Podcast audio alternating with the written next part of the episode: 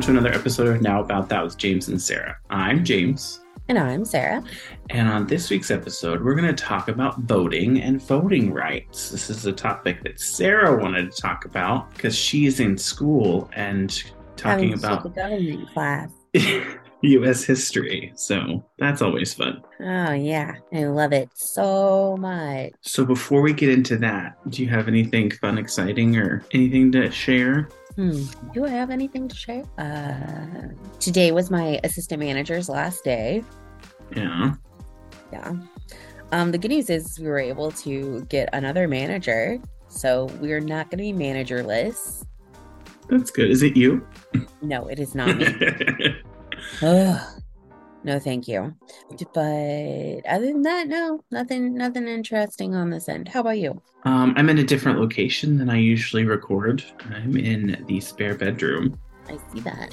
and you can see the door creepily open in the back. So if anything pops into the door, let me know. Bro, if I see anything pop into that door, I am like bouncing. Nope. Absolutely not. Um, the other thing, so I got a new mouse, which I was excited about for my for my computer. So I was looking for an option that would scroll left and right and up and down Oh, nice. t- to make it easier when I um, edit the podcast, so that I don't have to use the trackpad because I have to use the trackpad to scroll left and right to go through the to scrub through the sound. Yeah. Um, and I was like, I could just get the Magic Mouse for Apple, but I looked it up and it doesn't work on PCs. And I was like, I don't want to have a computer or a mouse. I don't want to, well, first of all, I don't want to spend $140 on a mouse. Oh, yeah, no. But I also don't want to spend $140 on a mouse that only works with one of my computers. So I got a uh, $100 mouse that works with both of my computers and it works the same way. So in either computer, it scrolls left and right and up and down. And then I also got this cool little um, keychain that has an NFC tag on it or in it and a uh, QR code on the other side that is a business card, like a an electronic business card. nice. So I can share my contact information and other stuff easily um, just by using the NFC chat tag or the um, QR code. Love it. It would be easy if I start networking with people. Just be like, Yeah. oh, here. And then it's a talking point to talk to them about the, the tag. I'm not to say what the brand is because it's not an ad, but I'm excited and it looks pretty cool. But I will say, after getting it, I was like, you know, I could have just bought an NFC sticker on like Amazon. They have like sheets of them for like five dollars and a little like keychain, and then printed off my own QR code and did it myself for less money. But say la vie because it was like twenty dollars. That's not too bad. Yeah. Well, you want to jump into the topic? Yes. Is there anything specific you want to talk about, like what voting rights are, or when they were established, or I want to talk about how the system's all bullshit.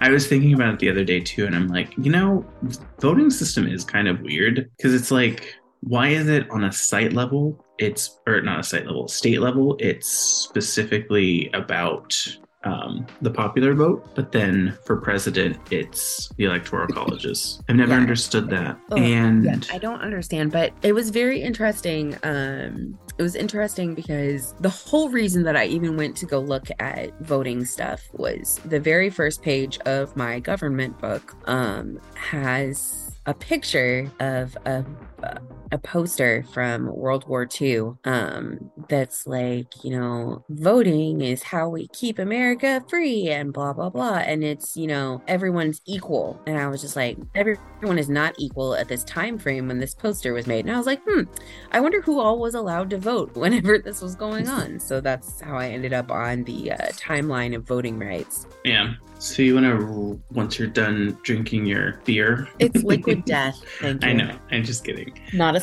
sponsor. do you do you want to run us through like the um, timeline of voting rights? Yeah. So there there's actually a surprising amount of uh, things that were going on with voting rights starting in the 18th century, which would be the late 1700s. Um, so, for example, in 1789, um, New Jersey allowed unmarried women and widowed women, regardless of color, to vote Hmm. in 1789. And then then you scroll down and I'm trying to remember exactly where it is. But then sometime during the 1800s, they took it away. They were like, just kidding, women can't vote.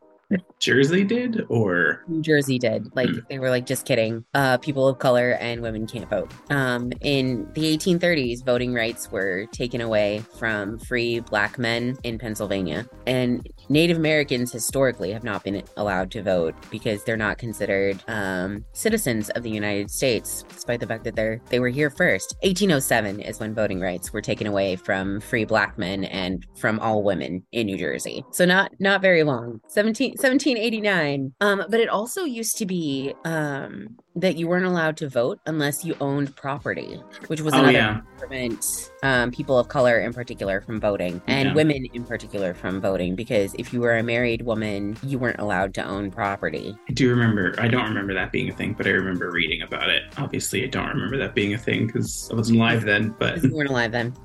Um, but like, so it's very interesting going over the progression because you see that, you know, some states like Georgia, um, in 1789, they removed, you know, the property requirement for voting. Okay. But then it goes back and forth, back and forth, back and forth. Um, anyway, so I, I was just scrolling through and looking at this. Um, in 1841, there was the Dorr Rebellion that took place in Rhode Island because men who did not own land could not vote. Um, this negatively impacted people in poverty and basically established um, like rich white men as being the only people who are allowed to vote and control the government. And not much has changed. Um, Yeah. I mean, honestly, to me, and this is something that kind of seems a little radical, I think it, the Congress portion of it needs to go away. Like the House of Representatives and the uh, senators in Congress, that needs to go away, and everything just needs to be voted on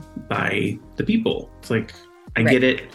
We're supposed to be represented by those, but why? Like, what's the point? Yeah, but we're not represented by them. And like what's interesting is and and I can read you this bit from my book is that yes, we're supposed to be a representative government. However, the people who are representing us in the government are so far removed from we the people currently. So like one of the things in my book was talking about how um how like the education in particular is one of the things that separates us because so many people in government are super educated in comparison to the rest of the country. Yeah. Trying to do, do. Although you couldn't tell it by the way that they speak or act.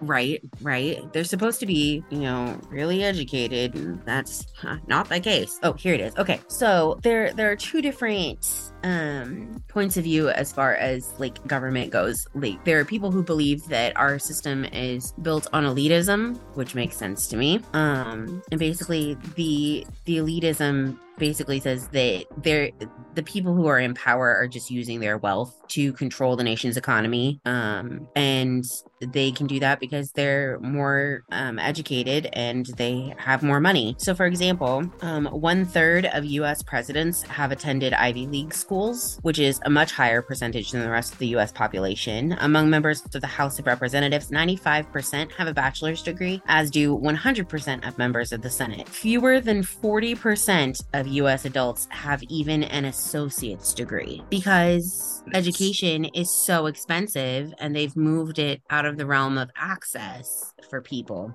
Yeah.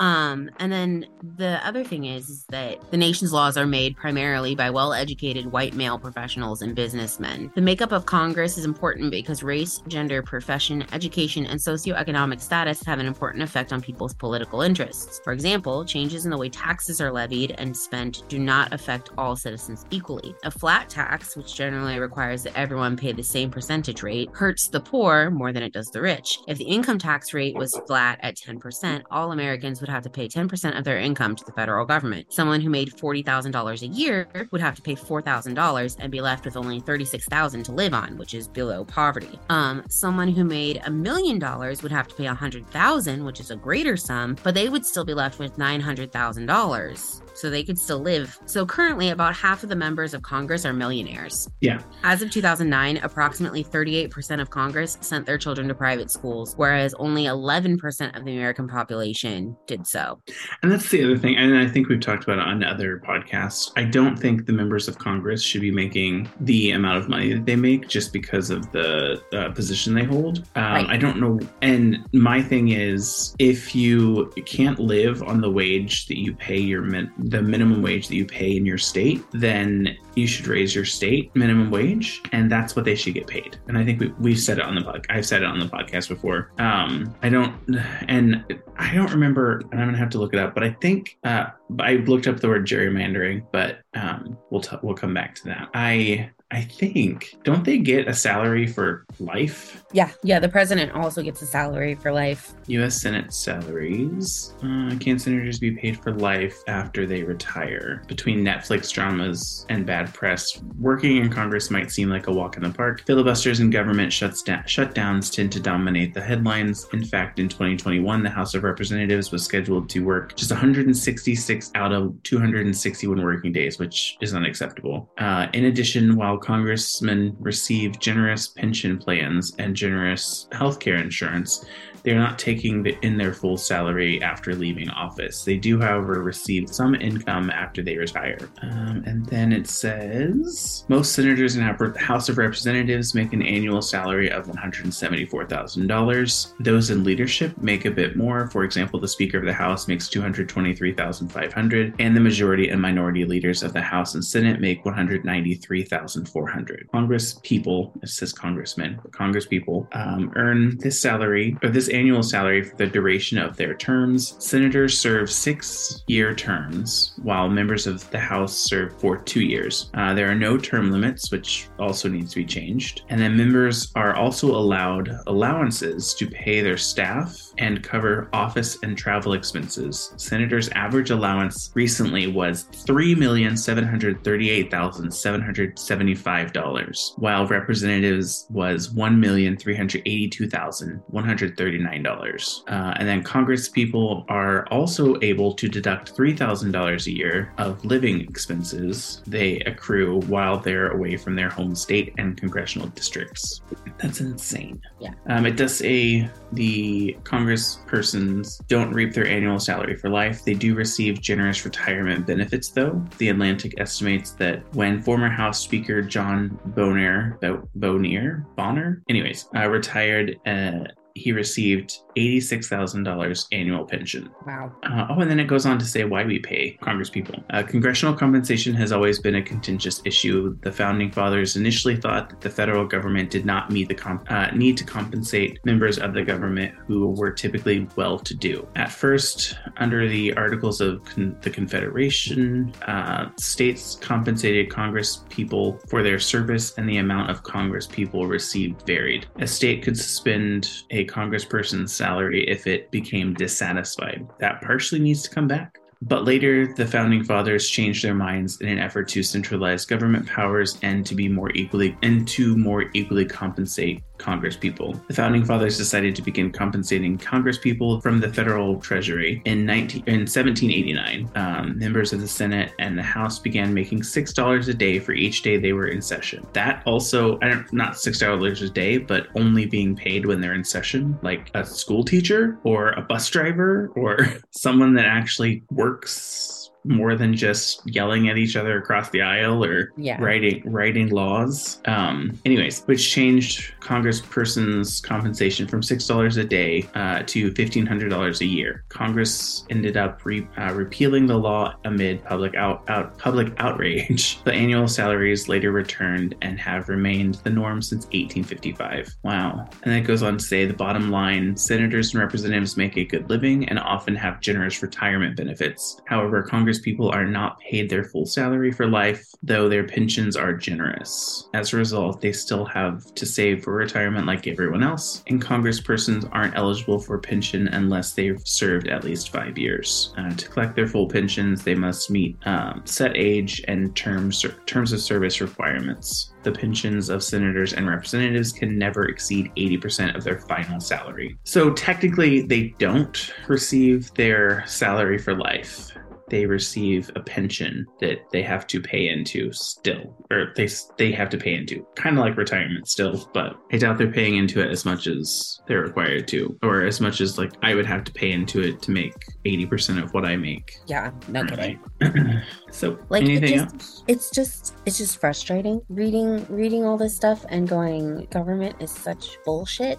But the thing that i just want to highlight specifically is 1876 native americans are ruled non-citizens and ineligible to vote by the supreme court of the united states. Um, 1887 citizenship is granted to native americans who are willing to disassociate themselves from their tribe by the dawes act, act making those males technically eligible to vote. Um, 1890 native americans can apply for citizenship through the Indian Naturalization Act. Okay. And then we scroll down here. Um, 1954, Native Americans living on reservations earn the right to vote in Maine. 1958, the provision in the North Dakota state constitution that required Native Americans to renounce their tribal affiliations two years before an election is removed. Um, 1970, Native Americans who live on reservations in Colorado are first allowed to vote in the state. Like, just it, 1975, the Voting Rights Act is modified to provide voters information in Native American languages and other non-English languages. But in particular, I'm scrolling all the way down. There's there's a lot going on because you would think that there's not stuff going on right now, but there totally is. All right. In 2020, North Dakota finally reached an agreement with the Spirit Lake Nation and the Standing Rock Sioux to recognize tribal address as valid for voting purposes. Because in 2013, North Dakota passed a House Bill 1333 which was targeted at restricting Native American voters. Any voter without a permanent address was no longer eligible to vote, and they didn't consider tribal lands permanent addresses. So since 2013, Native Americans living in North Dakota have not been eligible to vote. Which what is the population of Native Amer- Native Americans in North Dakota? I don't know, but it's just like you know, where the thing is, it's like you know, everybody talks about. Oh, it's in 2020 it was 39,165. Still though, Yeah. As a percentage of the population who's being disenfranchised Yes. and not eligible to use their right to vote. which is more than in Wyoming, uh, a little less than half than is in Montana, and like 10% of what is in Oklahoma. There's over 300,000 Native Americans in Oklahoma. Hmm. it just it's reading all that was extremely frustrating but like in particular getting down to brass tacks here of telling them okay well you can vote but you can only vote if you have a permanent address um oh but your tribal lands don't count despite the fact that it's a permanent address where they live So I was just looking while we, we were talking about uh, not disenfranchising, but people being technically American citizens but not being allowed to vote. There's the U.S. territories. So there's Washington, D.C., which was kind of a little different, Puerto Rico, and other U.S. territories. But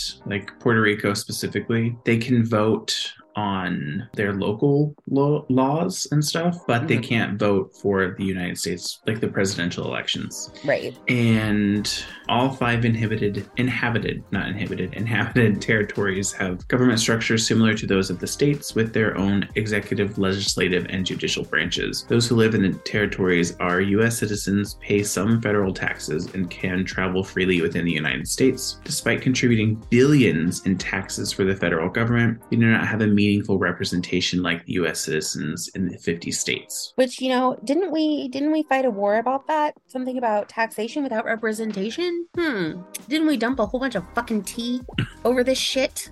But then we turn around and we do it? Like Well, we have to learn from our learn from our captors. oh yeah And then um, it does go on to say at the U.S. federal level, each territory elects a non voting member in the House of Representatives, but they do not have any uh, representation in the Senate. While citizens in these territories do vote in presidential primaries, they do not have representation in the Electoral College, rendering their vote more symbolic than consequential. Um, the un- bullshit.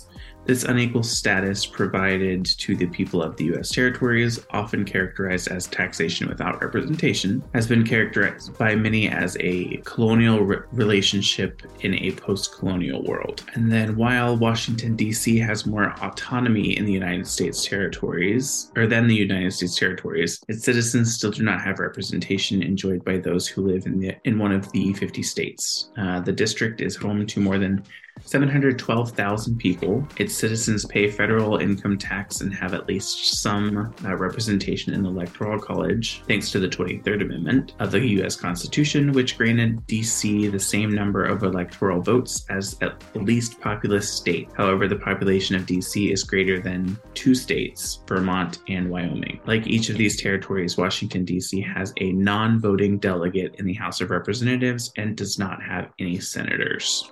And this is all Rock the Vote.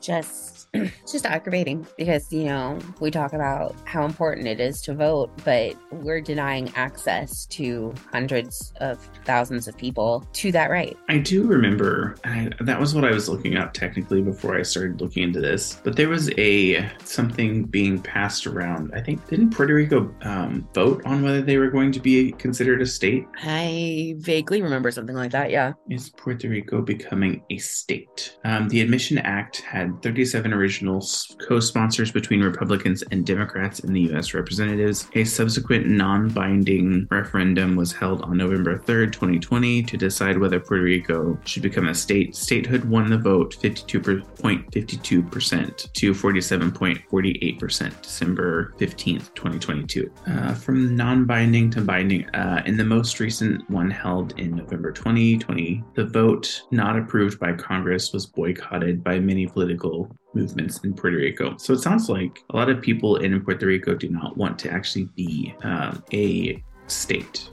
i mean Which- I mean, I don't blame them, but I'm also wondering like why, um, because that opens up more federal funds for them. Um, that also opens up like they actually have a say in the presidential election, not just symbolic. But I also don't know what it means for the opposite portion of it. So they're I, I'm assuming they have a little bit more freedom than not freedom, but like the uh, Washington D.C. They have more autonomy and they run basically run their own thing. But like, what what would the trade at the trade in be for becoming a state? Like, yeah, you get all this these benefits for like a, a state does, and you get a vote for presidential election. But what do you like? What else changes? Right. I think you have to look at the fact that the U.S. territories are all part of colonialization. Yeah. And I don't understand Washington D.C. Like, I've never understood why isn't it I've never understood Washington, D.C. either. like it's literally in a state. Yeah, like it's part of Maryland and Virginia. Like It's weird. I don't I don't know. The the setup is weird and basically it's just all to disenfranchise and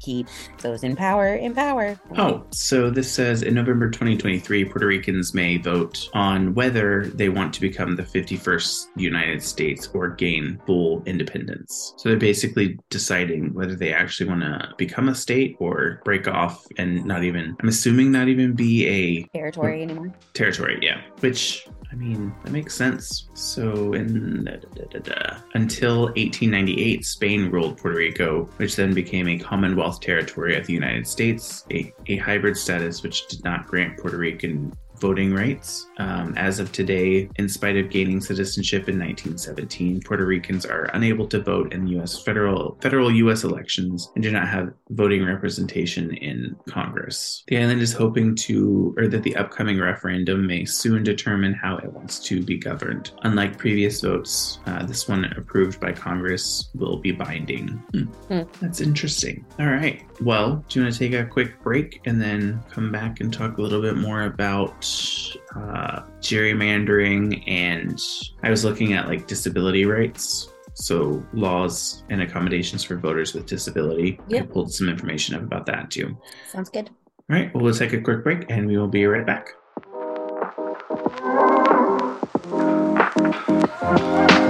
All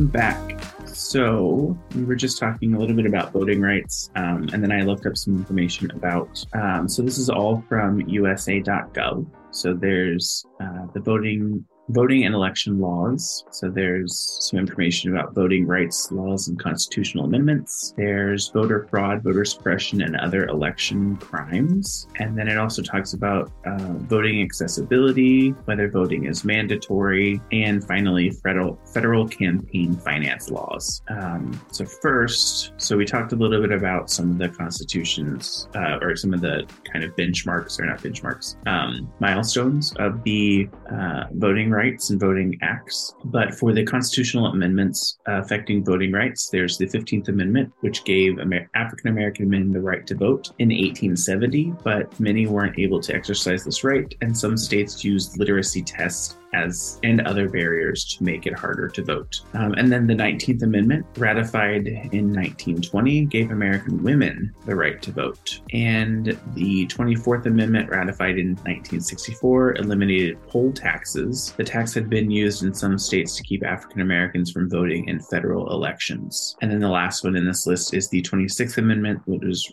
which was ratified in 1971, which lowered the voting age for all elections to 18 years old. That's crazy. I didn't realize that. Mm-hmm.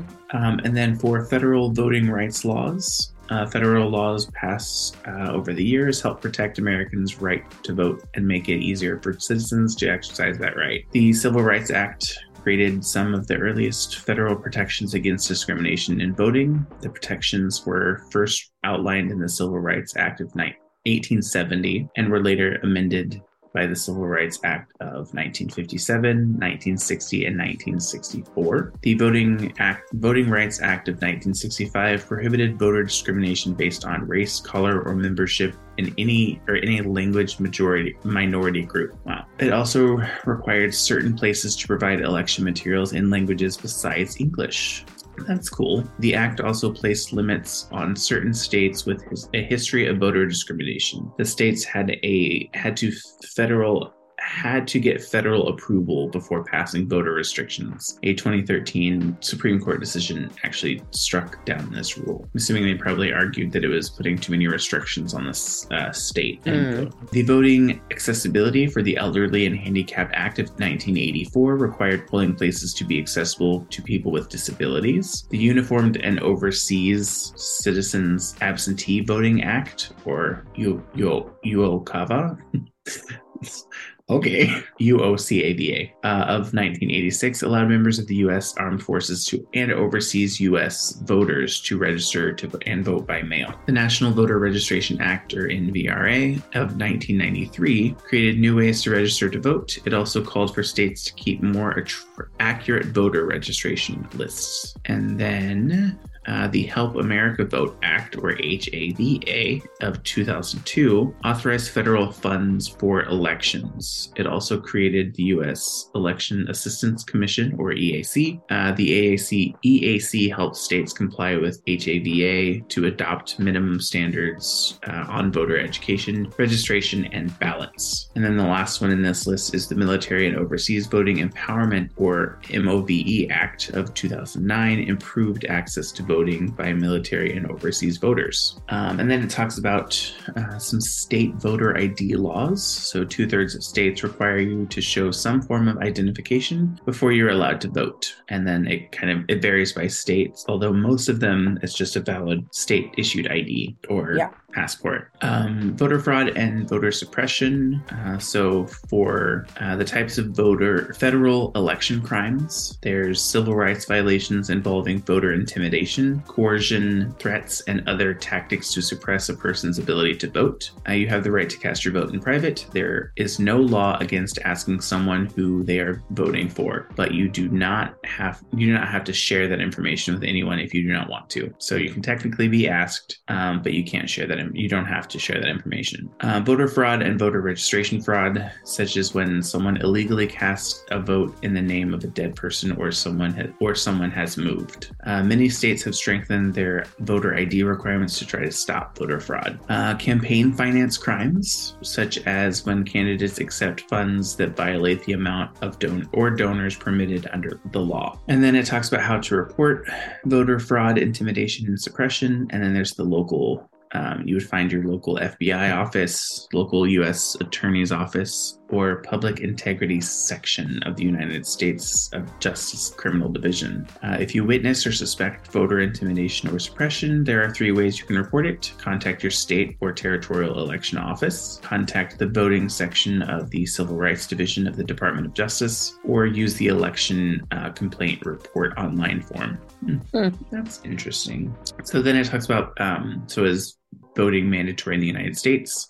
It's not required by law for anyone to vote. Um, and many constitutional amendments have been ratified since the first election. However, none of them made voting mandatory for US citizens. Okay.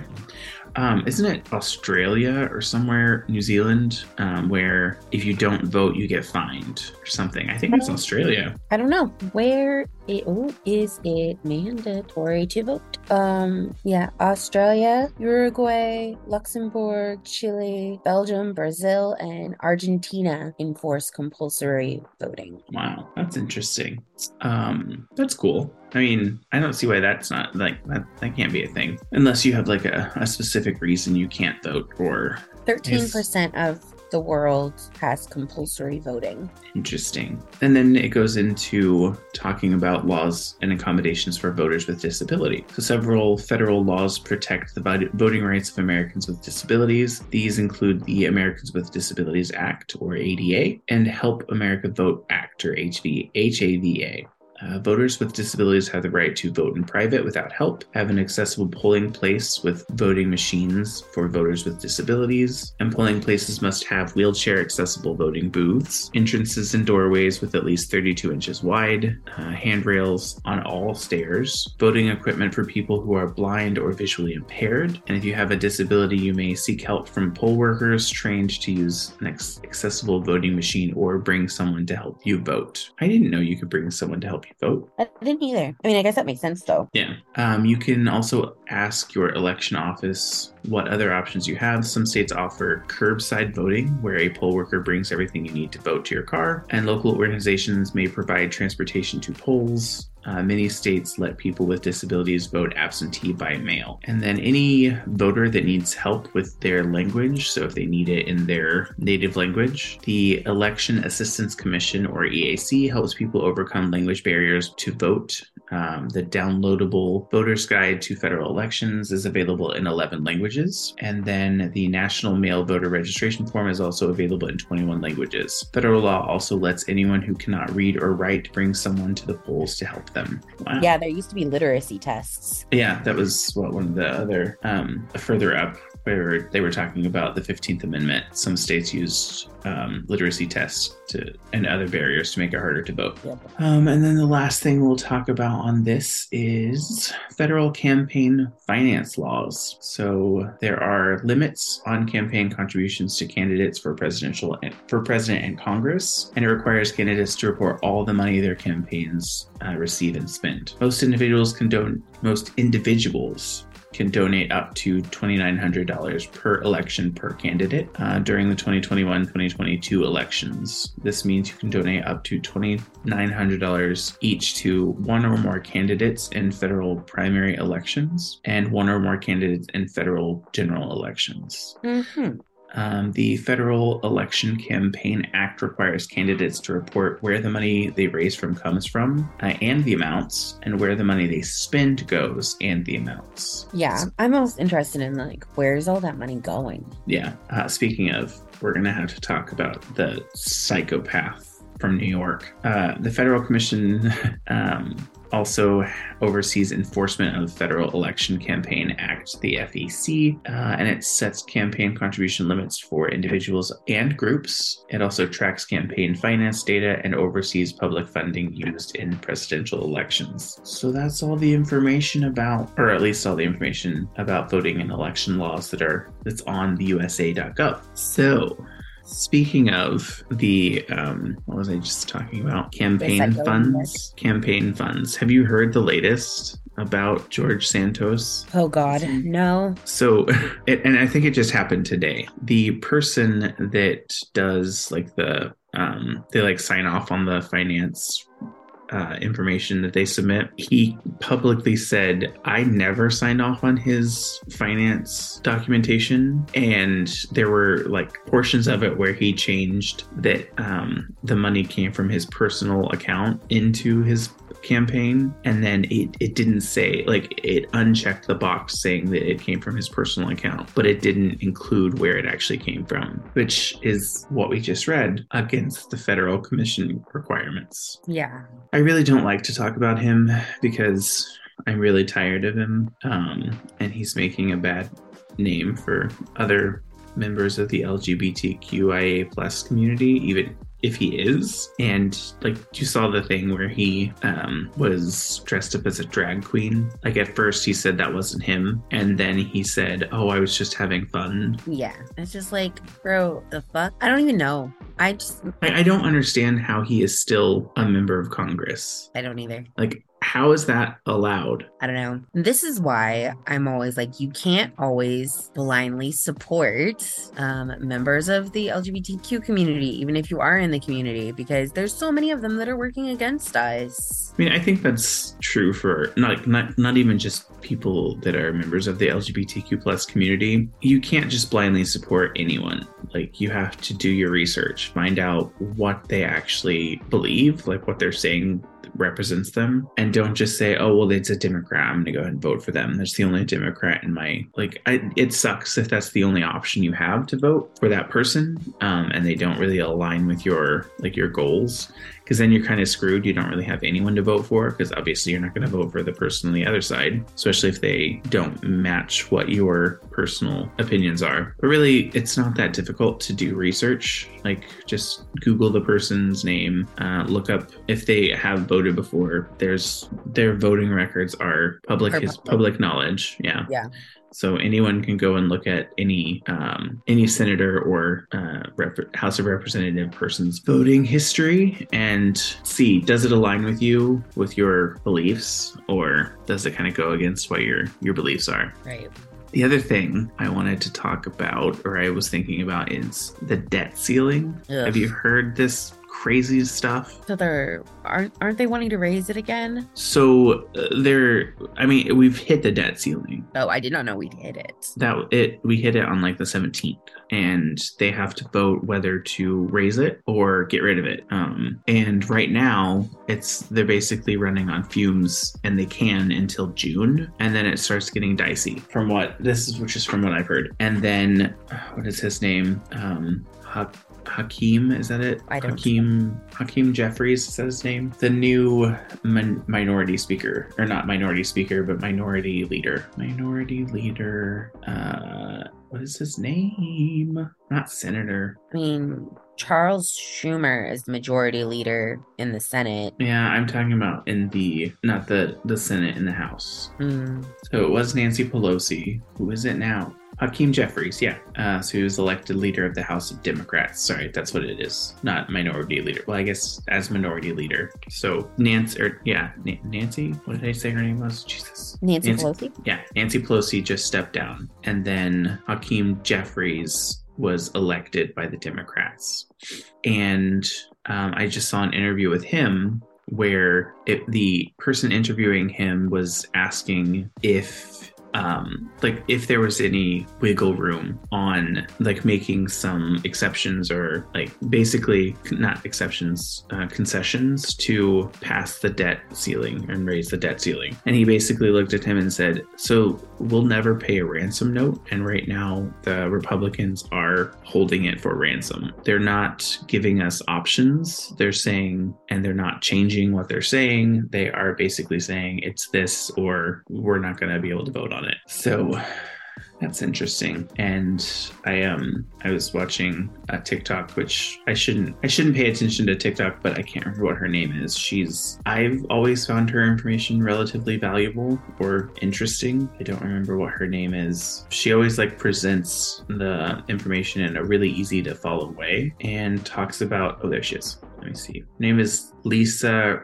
Remillard. Lisa Remillard. She always like she's. It sounds like I don't know if she used to be a newscaster, but her Twitter or her not Twitter, her um, TikTok handle or the name is the News Girl, and she was just talking about how if there's even a threat that we're going to um, default on our debts, then uh, basically like pushes us into a recession, like hardcore.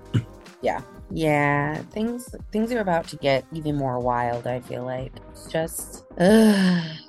All I know is that this government class is gonna kill me. That's all I know. Yeah.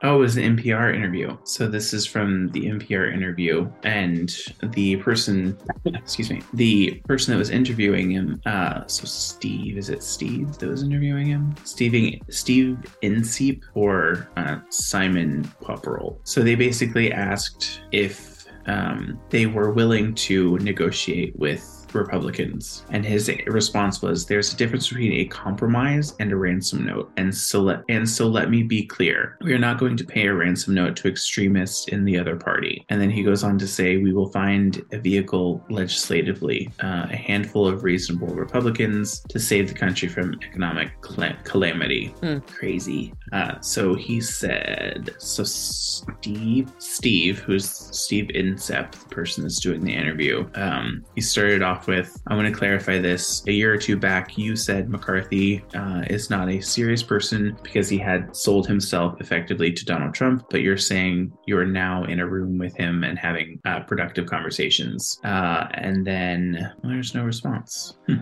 It's weird. Oh, and then he said Speaker McCarthy and I have had some very positive, forward looking conversations about trying to figure out where we can find common ground. Uh, we know we are going to strongly disagree in certain areas. That means that we should lean in even harder to try and figure out what other areas um, of common ground might be in order to deliver out. So, interesting information. I mean, my thing is if they're not doing their jobs, then they shouldn't be getting paid to do it. Exactly. I mean, I don't get paid if I don't do my job. Suspend their pay until they figure it out. And they can't vote on anything else in the House or state or Senate until they get it figured out. That should be their main focus right now, figuring out a way to make the correct bill or the correct decision on the debt ceiling and put it into act so that issues don't happen and we don't run into not being able to pay our um, pay our bills Yeah, I agree. so then he, oh, sorry, there's a little bit more. Um, President Biden has indicated there's time, there's a time to time and place to have discussion about future spending. President Biden is going to put forth a budget. House of Republican or House Republicans on the budget committee will have an opportunity to do the same. We can go through the budget process. We can go through the a proportion a proportions process appropriations i think it's appropriations process uh, and those are appropriative vehicles uh, for trying to find common ground as it relates to how to we spend taxpayer dollars in the future and also why aren't we as taxpayers voting on this Right. I'm I'm always curious because like this stuff's impacting us, you know, the individuals as well as the country. Why aren't we able to vote on these things? yeah Like especially since our representatives don't seem to be doing shit. But I mean, you know, welcome to the United States of chaos. oh i don't like that it doesn't give me the answers I don't like when stuff doesn't give me answers either. all right you want to you want to do some trivia Well, you can do trivia. I was gonna say, can we move on to like a more wholesome, wholesome topic? Uh, what are, what are you having for dinner? Um, so I am making potatoes and chicken thighs in the oven. Nice. With some curry, um, curry seasoning, and salt and pepper, Mm, and butter. lots of butter. I am ordering a salad from Whataburger because that's my current obsession. I've never had Whataburger. Whataburger is actually pretty good. I'm not gonna lie. I think there's some around here. Is that the thing I'm th- the one I'm thinking of? Mm, probably not. I don't. I don't know. Whataburger locations outside of Texas. Is that the one that um what's his name? There are only Whataburgers, let's see, in Florida, Arizona, and Tennessee. Oh no, wait, hold on. Fuller list. Alabama, Arizona, Arkansas, Florida, Georgia, Louisiana, Mississippi, New Mexico, Oklahoma, and Kansas. And what am I thinking of? I don't know. He's an actor and his family is from Boston. Oh, um, yeah, uh, wow. Yes, I know who you're talking about. I can see his face in my head. Marky Mark. What is Mark? Mark Mark Wahlberger. Mark Wahlberg. Wahlburger. That's what it is. Yes. Not Whataburger. Wahlburger. Okay. That makes sense. That okay. It starts with a W and ends with burger. Yeah, I- you, were, you were close. You Okay. were close. We'll give you that one. All right. Do you want to do? Uh, we can do some trivia real quick first, Yeah, yeah. and then and then wrap up with kind of a what are we doing? Um, so July marks the anniversary of the 26th Amendment, which uh, lowered the voting age to 18. Previously, it was A 20, B 21, or C 19. B, 21. Yeah, 21. Uh, women vote more than men. True or false? True. True, yeah. Uh, which age group is le- least likely to vote? 18 to 29, 30 to 54, or 55 plus? Isn't it like 30 to 54? No. Uh, No. According to this one, it is um, 18 to 29. Mm. Uh, how many states have enacted automatic voter registration? Ooh, I don't know. Uh, 2 plus DC, 10 plus DC, or 20 plus DC? Uh, 10 plus DC. Correct answer is 20. Hmm. It's interesting. I did not think that was correct, but hey, uh, there's only a couple, so it's not going to be very many. Uh, what percentage of U.S. elections administrators administrators are women? Nearly 20%, nearly 50%, or nearly 80%? Nearly 20%. The opposite, nearly 80%. Dang. Uh, what is the average voter turnout for presidential elections? Is it 40%, 60%, or 80%? 60%. Yeah, it's 60%. Um, and then two more. Uh, which state allowed women to vote from 1776 to 1807? New Jersey, New Jersey. Pennsylvania. Yes, New Jersey. We talked about it earlier. Yes. And then how many states allow same day voter registration? 13, 20, or 48? 13. Yes. Yep. And that's all I got. All right. We could test our filibuster knowledge or celebrate Women's Equality Day. Oh, wait, there's no what's a fun quiz. Where's the quiz? Food cooked before outage. What are you talking about? So I just got a notice from my Uber Eats driver saying that there's no power at the Whataburger. Yikes. That sucks. Uh, so I'm writing them back and going, okay, what do we do? I'm assuming they probably cancel your order and you get refunded. That's just my assumption. Are you doing anything fun this weekend? This weekend, um, not really. Um, Nick and I went on Tuesday Go to what? ahead. Sorry, I have a question afterwards. Oh, uh, Nick and I went Tuesday um to a polyamory meetup um at a skate place, which was fun. Uh, I didn't go skating because I didn't want to fall and break my other hip, but but I, I had a very nice nostalgia trip.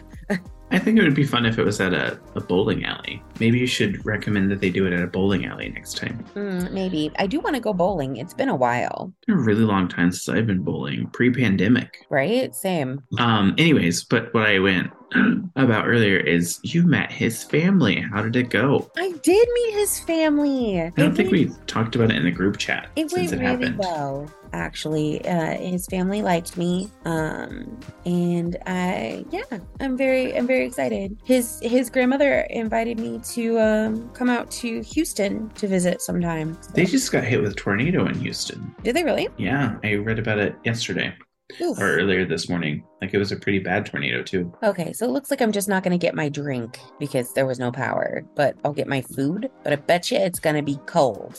Grr. Oh well, I'm obsessed with their lemonade. I don't know why. It's just, it's literally just Minute Maid lemonade, but I'm obsessed. You look so serious. I'm looking up the tornado damage Mm. in uh, Houston. So it says, I guess it's not in Houston, it's near Houston. Tornado tornado damage near Houston catastrophic, officials say as storm moves eastward. Oof. In my 25 years here, this is probably the worst damage I've seen. Chief jo- Josh Berger told reporters outside a damaged animal shelter in the city, where all two dogs were injured. Oh no. In Pasadena, uh, police chief said cleanup will require extensive work for the coming days. For the coming days, we're going to have to, but we're going to have our hands full. Wow. There were reports of several commercial trucks overturned near Beltway 8. What about you? Were you doing anything exciting this weekend? Uh, no, I'm gonna probably work on launching the um, website to see what we can do about that. And then I have school stuff because my new class just started this past week on Wednesday. Fun. And I already hate it because it's very boring class. Uh, other than that, not really. Like Ryan works tomorrow, like usual. And then I'm sure we'll probably go get something Sunday, like lunch or breakfast, and then go do something. Or just come home and watch movies. Yeah, I know that Nick's gonna help me finally set up my desk. Um, we keep saying that we're gonna do it, and then we don't do it. Um, that he bamboozled me into uh getting with him for my own Christmas present. Um, yeah, I think that's about it. I think we're planning on just staying in and um watching a movie. I think that's what we're doing this weekend. That's fun. Um, I kind of want to go see Megan. Oh, apparently it's really good. See, I've heard differing opinions. Um, some people say it's really good. Some people say all the good parts were in the um, commercial or the, the The trailer. trailer. And there's also something that says it has been tailored for teens more than anybody else. Hmm. So a lot of the a lot of the stuff got cut out. Um, well, Nick and Horace went and saw it, and I know that they enjoyed themselves. Um, I have I Nick and I recently watched um The Barbarian. I've seen stuff about it. I haven't we haven't watched it yet, but we should probably sometime. So where's I- it where's it streaming? It's Or is it still in theaters? no, it's not still in theaters. Um, we watched it at his house. Um, I think it's H HBO? Don't say HBO Max. I'm pissed about that. I'm sorry. We talked about that, didn't we? I think so. Yes. Ugh, so mad. Um. Anyways, I, d- I- wow. you can rent it on Prime, but yeah, it's an HBO Max Fuck off. Stupid AT and T. Well, I'm gonna call it a night because I have to go eat dinner before it gets Yeah. cold, Yes, and then clean dishes. sounds good. All right. Well, thank you for listening to this week's episode of Now About That with James and Sarah. Please like, comment, follow, and subscribe if you like this episode. If you didn't like this episode, uh, piss off. Uh, please leave a review in Apple Podcasts, Spotify, or wherever you listen. And if you would like to follow us on social media, our Instagram handle is at Now About That Pod. And if there's something specific that you would like for us to talk about on the podcast, feel free to email us at nowaboutThatPod at gmail.com. Uh, again, thanks for listening, and we hope you have a great week since this will be coming out on Monday. And Sarah, have a great weekend. You as well. Bye, everybody. Bye.